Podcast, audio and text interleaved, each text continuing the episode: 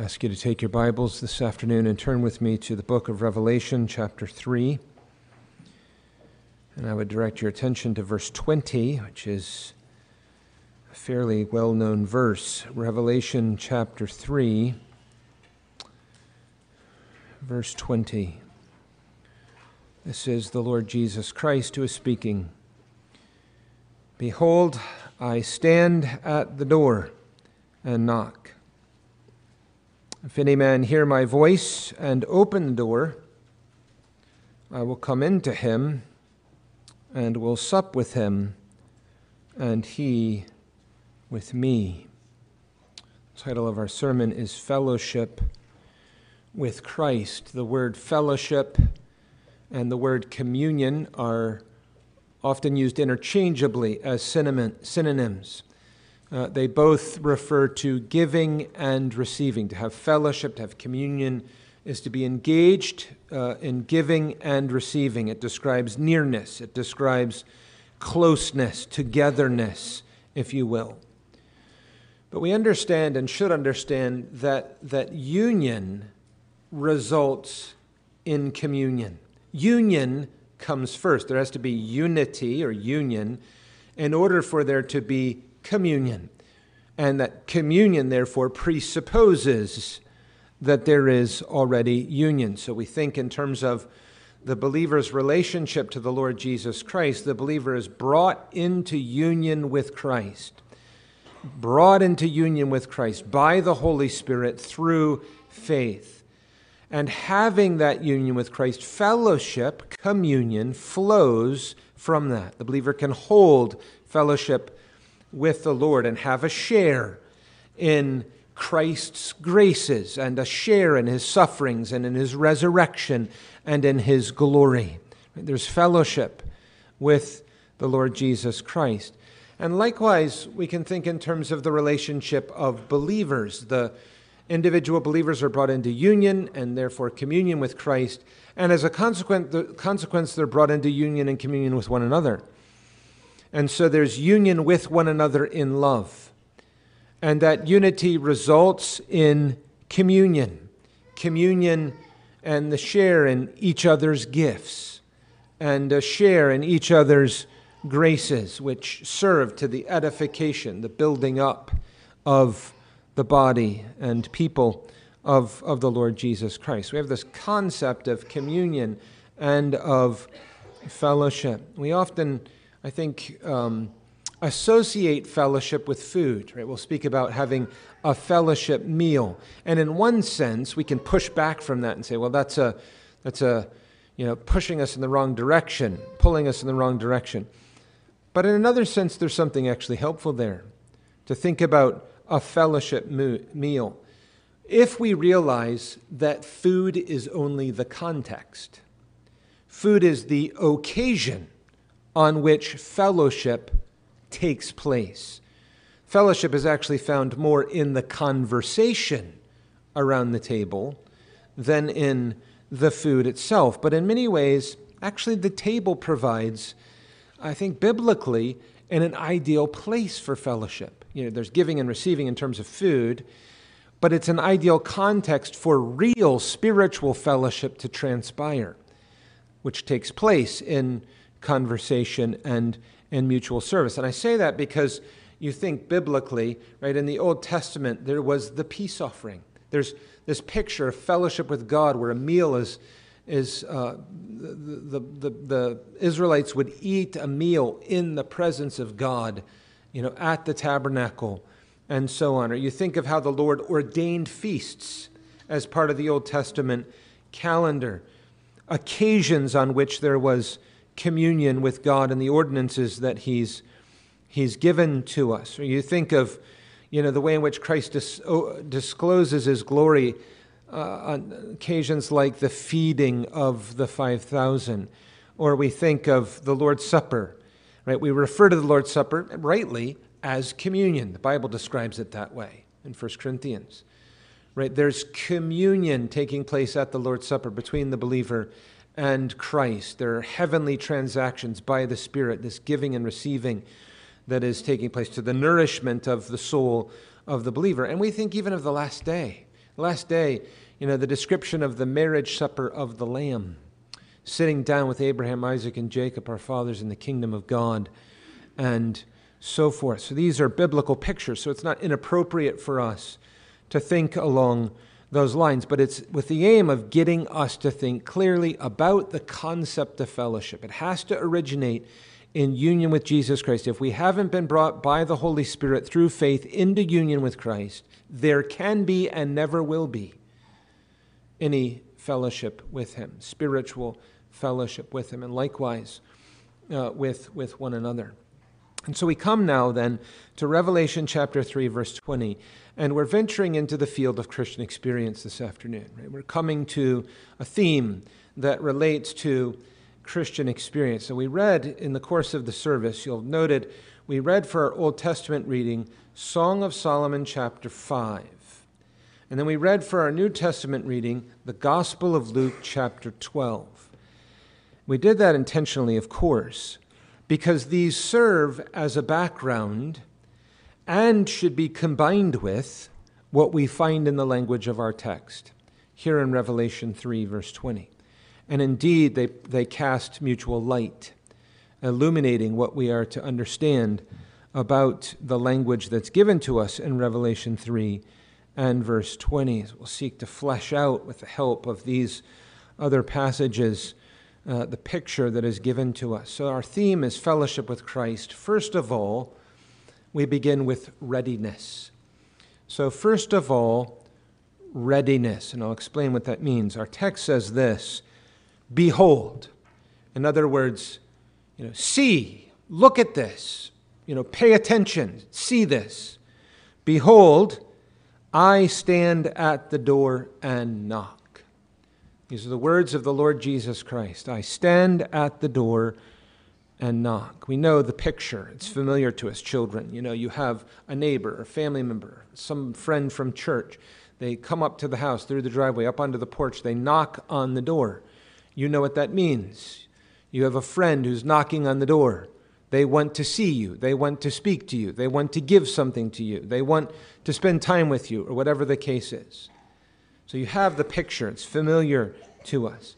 What it's describing for us in these opening words is Christ's readiness, his readiness to hold fellowship with his people. Behold, I stand at the door and knock. Indeed, this, I think, opens for us a little the heart of the Lord Jesus Christ for his bride. It's showing us his heart that he longs for, that he loves, that he cherishes, that he's eager and anticipating and ready to hold fellowship with his people in love. He stands and he knocks. Now, what makes these words especially remarkable are the context in which they come to us. Because this is Jesus Christ speaking to a particular people in the first instance, and those people are the church at Laodicea. He's speaking to the church at Laodicea, those whom he himself described as neither hot nor cold, but rather lukewarm and whom he would soon spew out of his mouth. You look at the context of their great sin, verse 17. Because thou sayest, I am rich and increased with goods and have need of nothing, and knowest not that thou art wretched and miserable and poor and blind and naked. The words of verse 20 come into the, in the context of great sin. Provocations against the Lord Jesus Christ because of their unbelief, disobedience, worldliness, and so on and so forth. And so Christ points it out in very plain, sharp words. And he then calls them to repentance. Right in verse 18, going into verse 19, as many as I love, I rebuke and chasten. Be zealous, therefore, and repent. And so he's calling them to repentance. Right? What's happening here? There has been a breach in fellowship. Because of their unrepentant sin, because of their provocations, because of their lukewarmness, because of their delusion of thinking of themselves as great and secure and strong, when in fact they were wrecked and spiritually empty and bankrupt and so on. The Lord is calling them to turn from sin to Himself. And so the context is one of a breach of fellowship. There's distance, there's coldness, there's not closeness and intimacy and warmth and affection and nearness with the Lord. Their sin has created a breach. And so he rebukes them and he chastens them in order to bring them to their senses and to bring them to repentance, to bring them to turn away from all of their sin and to turn toward himself to come to him, to flee to him, to run to him, to be near to him. Now, why is the Lord Jesus Christ doing this? It reinforces what I've already said because it reveals the heart of Christ. He delights in the fellowship that he has with his bride. He delights, he himself takes pleasure in the communion that he has with his bride, his people his believing people. And so he will not leave them in those circumstances, he'll arouse them. He'll, he'll call them, he'll bring them, draw them to himself in order that that fellowship might be restored, that fellowship might be preserved, that fellowship might be sweetened and deepened and expanded.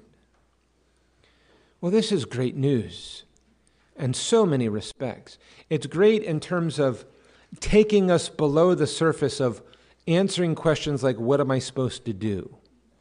Right? I, I, I've been cold, I've been distant, I've been distant from the Lord, whatever. You know, I've got these sins and so on. What do I do? Well, we have answers to that. The Lord says to them, Repent. You know, you're to repent. But the Lord has actually taken us below that. And He's actually supplying His church with motives to repent. Not just the what to do, but why to do it and the how of doing it. He's supplying, he's supplying us with motives to repent. The motives are obvious. Christ is showing his heart to his people. Christ is coming and saying, This is who I am. I'm the one who stands. I'm the one who's at the door. I'm the one who's knocking. Why? Because I'm the one who delights in fellowship with those whom I've come to redeem. Indeed, the whole reason that he's come to save sinners and to bring them to a saving knowledge of himself is to reconcile them unto himself, unto God, in order that their sins might be forgiven and they might be restored to friendship and fellowship with God in this world, but ultimately in glory. What is glory? Right? Glory is basking in the presence. It's to be where Christ is. It's to be with Him. It's to behold Him. It's to be near Him. It's to have continual, perpetual, sinless, eternal fellowship with the triune God in Christ Jesus. That provides hope of mercy. If the Lord stands and He's expressing readiness for us to receive us, that He's expressing delight in the fellowship that is to be had with the believer. That he is discontent with the breach, which is entirely on our side due to our own sinful provocations. That draws out the heart to turn. It draws out the heart to flee. It draws out the heart with hope of mercy. The Lord stands, believer, the Lord stands at your door. He stands at your door with an invitation to fellowship. This is the heartthrob of what it means to be a Christian. The Christian delights in the service of God, obedience to God, devotion to God, the fear of God, everything else, because of their love.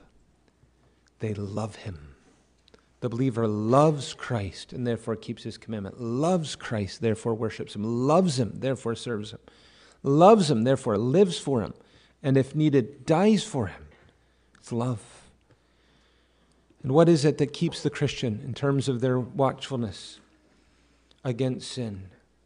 Temptation arises, and its tantalizing pleasures are set before the eye, dangled before the eye. And the Christian, when the Christian is in a good place, looks at that and says, I would have to exchange for that the loss of a sense of nearness, of intimacy, of fellowship with my Savior. Get your garbage out of my face. I'm not giving that for this temptation. I don't want breach with the Lord. I don't want to be distant from Him. I don't want coldness. I want all of the warmth and depth and love and intimacy that is to be had for Him, had with Him. And so there's a readiness, a readiness on Christ's part. He's standing, He's at the door, He's knocking. There's a readiness to hold fellowship with His people. There's also the readiness of the believer. So if you take what, what amounts to similar language in Luke chapter 12, though applied uh, to a different context, it's speaking about anticipation of the Lord's return, etc. But it's, it's the same or similar language. It still helps flesh out something here with regards to this text, because there's to be on the believer's side a readiness as well. You go to that Luke chapter 12 passage, and you'll, you'll notice the language there, which is applicable here. We can extrapolate and use it. Verse 35 Let your loins be girded about, and your lights burning, and you yourselves like unto men that wait for their Lord when he will return from the wedding, that when he cometh and knocketh, they may open unto him immediately. Right? So the language here is that of watchfulness. And it's, it's applicable. It's applicable in terms of the picture given to us in Revelation 3, verse 20. The loins gird about, right? The, the idea of being suited, you know, dressed, everything tightened down, ready to roll, ready to run. The light is burning, right? Everything is prepared to go, waiting for the Lord. So it's watchfulness. And so here are the servants that are girded. We'll come back to this. The servants are, are girded for action. The result, as a consequence, is that their Lord girds himself, verse 37. Verily I say unto you that he shall gird himself and make them to sit down to meat, and will come forth and serve them. The servants are waiting and watching, and the Lord comes ready and knocking. And so, this watchfulness, this on the believer's side, vigilance, alertness, attentiveness, in the language of Solomon, keeping the heart with all diligence. Right? That's, the, that's what's being pictured in the loins girded and the lights, the lights burning. There's a watchfulness on the believer's part. Watchfulness against sin, watchfulness over grace, watchfulness for Christ, the watchfulness for his coming and going, and all that is related to it. Right? This is preparation, readiness, preparation for fellowship with the Lord Jesus Christ. And so Christ stands ready to hold fellowship with his people constantly. The believer is also to put themselves in a watchful frame. You know, we come up to the house of God in public worship, you know, twice on the Lord's Day, Wednesday night, other occasions as they're provided, family worship, private worship, times of stated prayer, times of meditation, times of reading, study, reflection, whatever it is. We come under these means, we employ these means in a state of readiness to have fellowship with Christ. We're expectant. We're, we're, we're looking for it. We're longing for it. And our expectation is based on His readiness. I know that the Lord stands at the door. I know that the Lord knocks. And so when I sit down under the preaching of God's word, when I sit down under the reading of God's word in some secret place where no one else can see, I'm expecting to have fellowship with Him because I know of His readiness to do so. That when I open the book, I'm not just going to my eyes aren't going to just pass over the words on a page. I'm going to meet with Christ Himself. And He's going to draw near to me. He's going to show me Himself. He's going to make my heart burn within me. He's going to speak into my world. That in prayer, He's going to draw me out and give me liberty and help in prayer, a sense of His presence. He's going to give the Spirit to enable me to pray in the Spirit so that my mind is praying in accord with His will and have a sight in prayer of His glory and a fellowship with Him. And now take that and apply it to whatever else. You know, under the preaching, I'm expecting Christ to come. He's ready, and I've come watchful. And He's going to bring a word to me. And I got all sorts of things going on in the background, but I know that the Lord's going to give the word I need. And it may be at times that we're expecting one thing, and the Lord says, That's not what you need. I'm going to give you what you need, not what you think you need. And He'll speak to us in ways we didn't anticipate either. And thanks be unto His name when that's the case. But the point is, in terms of fellowship with Christ, the first thing described here is His readiness, even against the backdrop of sin and provocation. Secondly, there is responsiveness. Secondly, there's responsiveness. If any man hear my voice and open the door.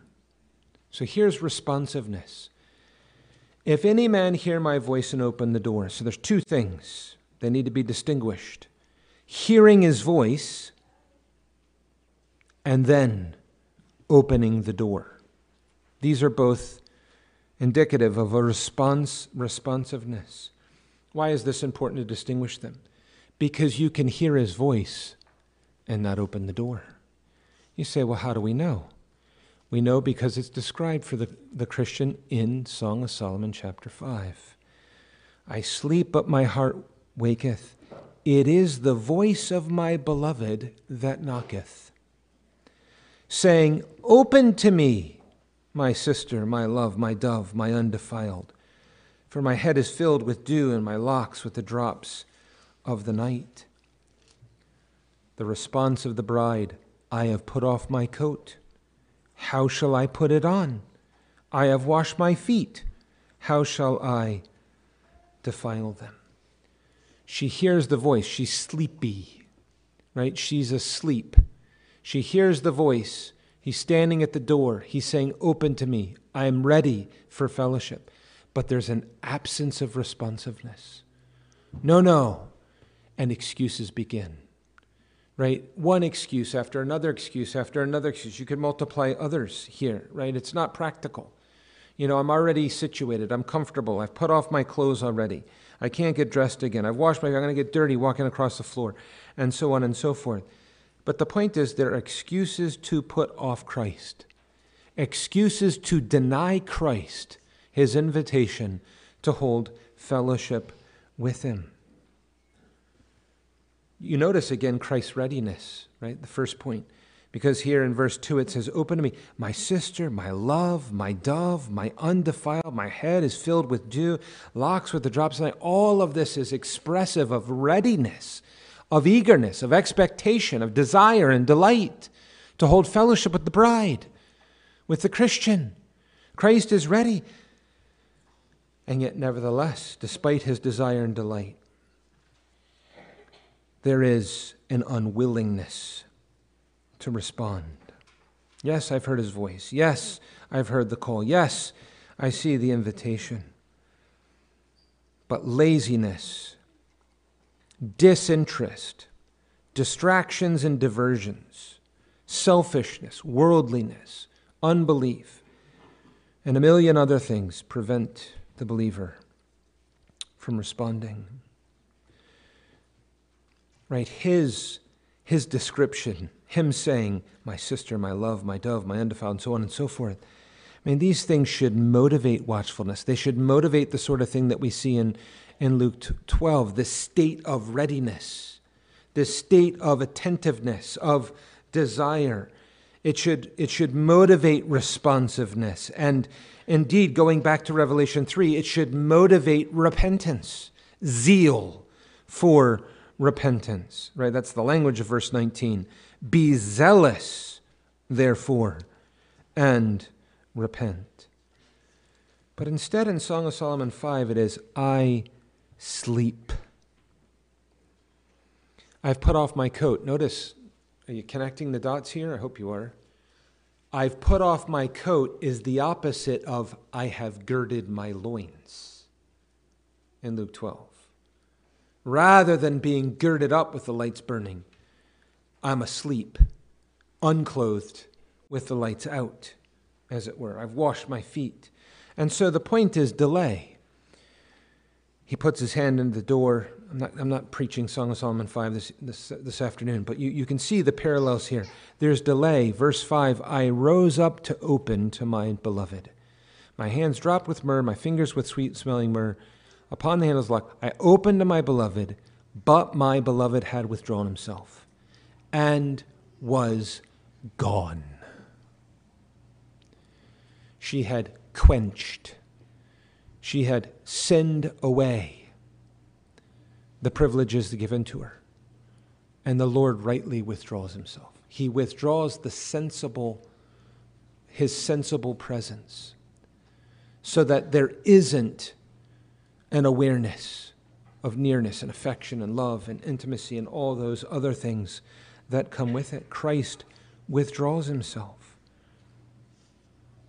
And so it's a warning about responsiveness, isn't it? We hear the Lord speaking to us through His Word. We hear the Lord coming for us and calling to us in fellowship with Him. The Lord can lay burdens on us to, you know, with things that we should be praying about or a sense of urgency to pray. We say, well, not now. I'm busy. Other things I'm interested in. And then we go back later. and It's all cold. It's dead. He's distant, icy. can't find him. Right? That's what happens in the Song of Solomon 5. She goes out and she's searching everywhere. She can't find him. She's calling for him, and there's no answer. She's looking for him, and she can't discover him. Isn't this the case in terms of Christian experience for the Lord's people? We find ourselves in similar circumstances.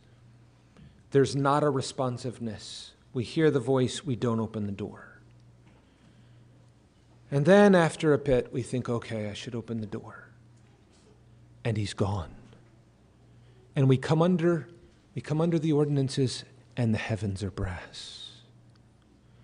Our prayers can't seem to penetrate the ceiling, no sense of reception before the throne. We open the book, and it's like dead letters to us. We're untouched. We can't find him. We can't get a sense of nearness to Him. We come under the preaching, and you think, I'm not getting a word. I'm not hearing the voice of the Lord. There's an absence, a, palpable absence. Things seem dead and empty. Preacher's off today, is he? Or is it we that are off? This is why we're to not only be hearers of the word, but doers. We can hear the voice at the door and not be a doer, not opening the door. Right? That's what James 1 hearers of the word, not doers of the word, without being doers of the word. It's what Jesus is getting at at the end of the Sermon on the Mount. The one building their house on sand, the one building their house on the rock. The difference is the man who built his house on the rock was the one who heard and did the will of the Lord. The other's house collapsed under the storms. So there's a responsiveness. Here in Revelation 3, verse 20, if any man hear my voice and open the door. So it's a call to open, right? You go back again to the, the positive example in Luke chapter 12, and the language that's, that's, that's used there is the exact opposite, isn't it? It's a prompt responsiveness. It's prompt. It says, When he cometh and knocketh, they may open unto him immediately. They may open unto him immediately. And so there's an eagerness and a responsiveness to, to, to, heed the Lord's word, to, to draw near to him, to seek fellowship with him, to not be, to not be content with an empty form, an outward husk just going through the motions, but to want communion and fellowship with Christ in the means that He's appointed for it. We don't want to come to the table of the Lord merely to go through the motions of eating bread and drinking some wine. We want Christ. We want a sight of Him and a sense of Him and to feed upon Him and to receive from Him. Our souls nourished by Him. And so we're to open to Him. Now, what do you say? Well, okay, minister, the truth is, Pastor, I'm in, so- I'm in Song of Songs 5. I'm not in Luke 12 this afternoon. Truth be told, that's me. I wish you were preaching Song of Songs 5 because that's where I'm at. Do you notice what happens in Song of Song 5? she wouldn't respond. She pays for it. Sorely. It's painful. She can't find her beloved. She can't get a sight of him, a sense of him. He seems far away. But even in that, it's the Lord's chastening. He's drawing her, He's bringing her to repentance, isn't He? She's going to Him, she's seeking Him and calling for Him, but she also ends up extolling Him. What is all this business? Why are you asking about where your beloved is? Why are you telling us that, daughters of Jerusalem say, if we find him, to tell him that you're sick of love, to convey that message to him? Why should we do that? What's the big deal? Who is your beloved? Let me tell you. Do you see how our heart's being drawn out? He is the most lovely. He's everything. And there's this description, this vivid description, as she begins to extol Christ. The believer is saying, He is beautiful in every part his cheeks, his hair, his eyes, everything, his hips and legs and torso, whatever it is, every square inch of him is exquisitely beautiful. He is altogether lovely. In his absence, Christ is creating hunger pains in his people for himself. The believer becomes famished. I'm starving to death for a sight and sense of Christ. I've got to have him.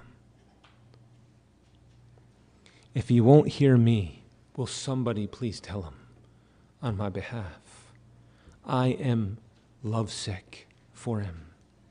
The Lord is bringing her to repentance. He's bringing his people to repentance. He's drawing her out so that her, her heart is intensified with a love for him. He's chastening. This is why Hebrews 12 says, Why, why, why are you a fussy pot when the Lord chastens you, rebukes you, disciplines you, and so on?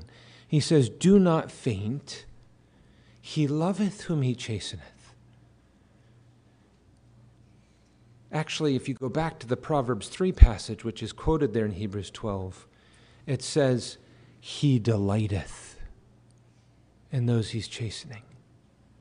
He intends good. He's bringing forth the peaceable fruits of righteousness. He's saying, therefore, if you could see it, if you could see the chastening, then you would understand why the Lord's saying, Don't be weary, don't faint, come under the rod, because the Lord is at work. He's working underneath all of these things to bring about things that are beautiful. The rebuke produces repentance. That is motivated by love, and it leads you to love Him who first loved you. Right? You go to Psalm, places like Psalm 34 the Lord leads his people to cry out to him, crying out to him. Right? We've, that's what's happening in the Song of Songs. She's crying out for him. And you'll notice in, in Psalm 34, do, look at it on your own, but the several verses, you know, example would be verse 4, verse 6, verse 17, but there's more than that. And each verse is comprised of the four different words, but comprised of the same four components. The verse begins with crying to the Lord. Secondly, the Lord hears. Thirdly, the Lord delivers. And fourthly, there's a removal of all fears and trouble.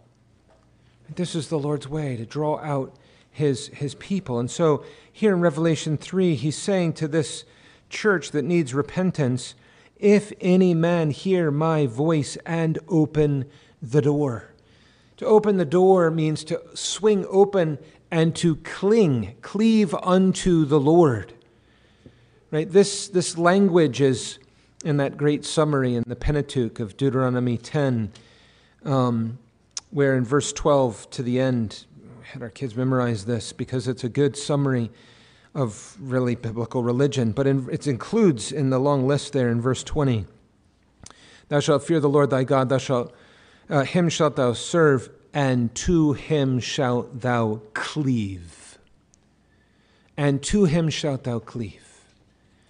It's to cleave to him, right? It's, it's the language of, of Genesis 2 where a man will leave his father and mother and cleave unto his wife, and the two shall be made one flesh. Our marriage to Jehovah entails cleaving to him. You have the language of Ruth cleaving to Naomi. You have the language in Job of the bones, uh, skin clinging to the bones. Or in another place, the hand clinging to the sword or in Psalm 137, our tongue clinging to the roof of our mouth. Right? It's all those give you pictures. In Psalm 119, verse 31, it's cleaving to the testimonies of the Lord. Right? So it's clinging to Him. To, to open the door is to cling to Christ, to be obeying Him and loving Him and walking with Him and fearing Him and serving Him and having a continual thought of Him. Psalm 139 puts it well, verse 17 and 18. How precious also are thy thoughts unto me, O God! How great is the sum of them! If I should count them, they are more in number than the sand. When I awake, I am still with thee right? The thought of God, the sight of Christ, the nearness to the Lord, walking watchfully before Him. So there's, there has to be the second component of responsiveness. But then, thirdly, there is reception. Thirdly, there is reception. Look back at Revelation 3, verse 20. I will come into him and will sup with him, and he with me. I will come in and dine with him, if you will, right? To supper, to dine with him, and he with me. It's interesting, again, that Luke 12 passage. Here they are, loins girded, lights burning. Lord shows up, knocks at the door. They open immediately. And what benefits do they receive? We're told that the Lord comes and makes them sit down. And he serves them. The Lord sits them down and he serves them. No wonder that passage says, Blessed are those servants. Blessed are those servants, twice, the beginning of verse 37 and at the end of verse 38. Because he girds himself and makes them to sit down to meat and comes forth and serves them. Blessed servants, that's an understatement, if anything. The most blessed. How incredibly, overwhelmingly blessed are such servants that God, Jehovah, the Lord Himself, would come and hold audience and fellowship with His own people. And indeed, He would be the one to serve them to gird himself, you have it beautifully pictured, as I'm sure all of you are thinking, in John 13, where the Lord does that very thing. He sits his disciples down, he girds himself with the basin and the towel, and he washes the feet one by one, speaking a word in season to them, showing them that as Lord, he serves them. This is the love of the Lord Jesus Christ. Is there any loss? What absolute colossal loss there is in not hearing his voice and in not opening the door. Because there's this loss of the prospects of sweet fellowship with the Lord Jesus Christ, where he comes and dines with us, not us making a feast for him, but him making a feast for us, him serving us. Such is his love. toward us. You have it at the end of the Song of Songs. In chapter 8, when he describes it in verse 6 Set me as a seal upon thy heart, as a seal upon mine arm, for love is as strong as death, jealousy is cruel as the grave, the coals thereof are coals of fire, which hath a most vehement flame. Many waters cannot quench love, neither can the floods drown it. If a man would give all the substance of his house for love, it would be utterly, it would utterly be condemned. Indeed, who can put a price tag on the love of Christ displayed to such a soul? And here is the Lord. He delights to give it, He delights to do it. He delights in this fellowship with His own people. In Matthew chapter 7, you'll remember in, in the Sermon on the Mount itself, the Lord you know, he's, we, we, we read about the Lord being slow to anger. We read about the Lord being patient and long suffering. We read about the Lord being willing to hear the cries of his people when they ask for mercy and turn to him for help. But you go to that Matthew 7 passage, and again, similar language, and he's saying to his people, If you ask, it will be given. If you seek, you will find. Knock, it shall be opened unto you. The Lord's willingness, He delights to give of Himself. Right? We come to we come to the fellowship meal, if you will allow me to speak metaphorically. The food is the means of grace in this instance, right? The, we're spiritually feeding our souls on the thought of God, meditation, prayer, the word read, preached, sacraments, so on, vows, whatever else but Christ is the one who comes in them. He's the one that we're seeking, He's the one we're desiring to find. God with us, as we sang in Psalm 46 a little earlier. The Lord in the midst of us. We placed by those rivers which flow from His throne. Why? Because the Lord Himself is our portion. I will come into Him and will sup with Him and he with me. It's reciprocal, it's mutual. He supping with us, us supping with him. It's giving and receiving, it's communion, it's fellowship. That's the language. But the Lord himself is our portion. He's not bringing us something else, He's bringing us himself. He's bringing us a sense of his presence, a sight of his glory, a savor of his person. This is what's delivered. And so you go to Numbers 18, and he's saying to the Levites, Don't think you're a loser. Everybody else is getting a plot of land. I am thy portion, he tells them. I am thine inheritance. You have it in Jeremiah's language in, in Lamentations 3. The Lord is our portion. We sing it at the end of Psalm 73. The Lord is our portion. We sing it again in Psalm 119 and in the middle of Psalm 16. The Lord Himself is our portion. Our portion is not found in the things of this world. Who cares about sleep and having gone to bed, in the language of Song of Songs 5, or getting your feet dirty? Who cares about all of this? Our portion is not found in this world, it is found in the person of the Lord Jesus Christ Himself.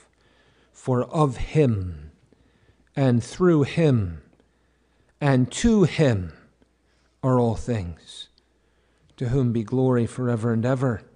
Amen, as, as Romans 11, verse 36 tells us. And so we desire, in the language of, of Jude 21, to be kept in the love of God. We desire to be kept. And, you know, the, the language is guarded, right? Guarding observing, watching over. We want to be kept in the love of God. We want to maintain communion and fellowship with Him in this world. We want in our sins and in the palpable breach of fellowship that that sometimes, oftentimes, results in. We want those things, those breaches healed. We want that fellowship restored. We want nearness. We have to live, we can't live without it. because we can't live without Him. All of our comforts are found in, in the sight and sense of His presence. All of our holiness is found in the sight of Him and a sense of His presence. We need the Lord to be giving and giving, and we receiving, and we also giving in terms of thanksgiving and praise and petition and seeking and whatever else, and He supplying uh, out of the abundance of Himself. The passage says, I will. So this is a promise. You can bank on it, you can depend upon it, you're guaranteed it. He says, If you hear my voice and open the door, I will. I will come into you. I will sup with you. You will dine with me. You will have communion and fellowship with me in these things. It's not a shot in the dark. It's not a maybe. It's not a possibly. It's the Lord's pledge to us. In other words, the Lord is removing everything in your head, everything in your path, everything that would prevent you from seeking genuine fellowship with Him. Now, Having said all of this, and I told you at the beginning, we've ventured into the terrain of explicitly an area of Christian experience. For those of you who are unconverted, all that I'm saying would be utterly foreign to you. So I hear the words, they're not complicated words, I can understand them, but I know nothing of them. That's because, as I said at the beginning, there is no communion without union. Union comes first. We have to, by the Spirit, through faith, be brought into union with Jesus Christ. You, have, you are in union with your father, Adam. And left in that state, you'll be sunk into hell. No fellowship in this world or that to come in terms of the gracious presence of Christ. But in the gospel, the Lord has made a way. Every believer who understands anything, even however little, about what it is to have communion with God has only known that through having come by faith to Him. Perhaps hearing the things that you've heard this evening it has brought to your mind the fact that you are indeed missing out on something humongous. And indeed you are. You're missing out on what is most precious, most priceless, most important in all of the world. But oh, that your appetite being, your interest being piqued, your appetite being whet, the Lord would draw you, that you would say, Yes, indeed, I have in my sin cut myself off entirely. And the only way into this fellowship with Christ and fellowship with the Father, the Son, and the Spirit through Christ is by coming in faith and repentance to turn to Him and to lay hold of Him by faith and to be made accepted in Him and in Him alone. But for the Lord's people, there is this prospect, right? There is a bit of heaven, even on earth.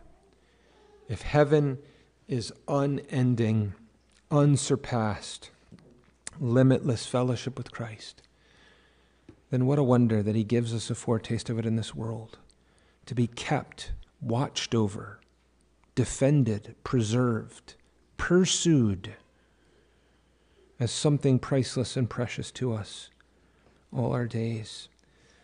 And so you see Christ's readiness, you see the responsiveness that is called for, and you see the benefits of the warm reception that Christ gives to his own people. May he strengthen and increase fellowship with himself. Let's stand for prayer.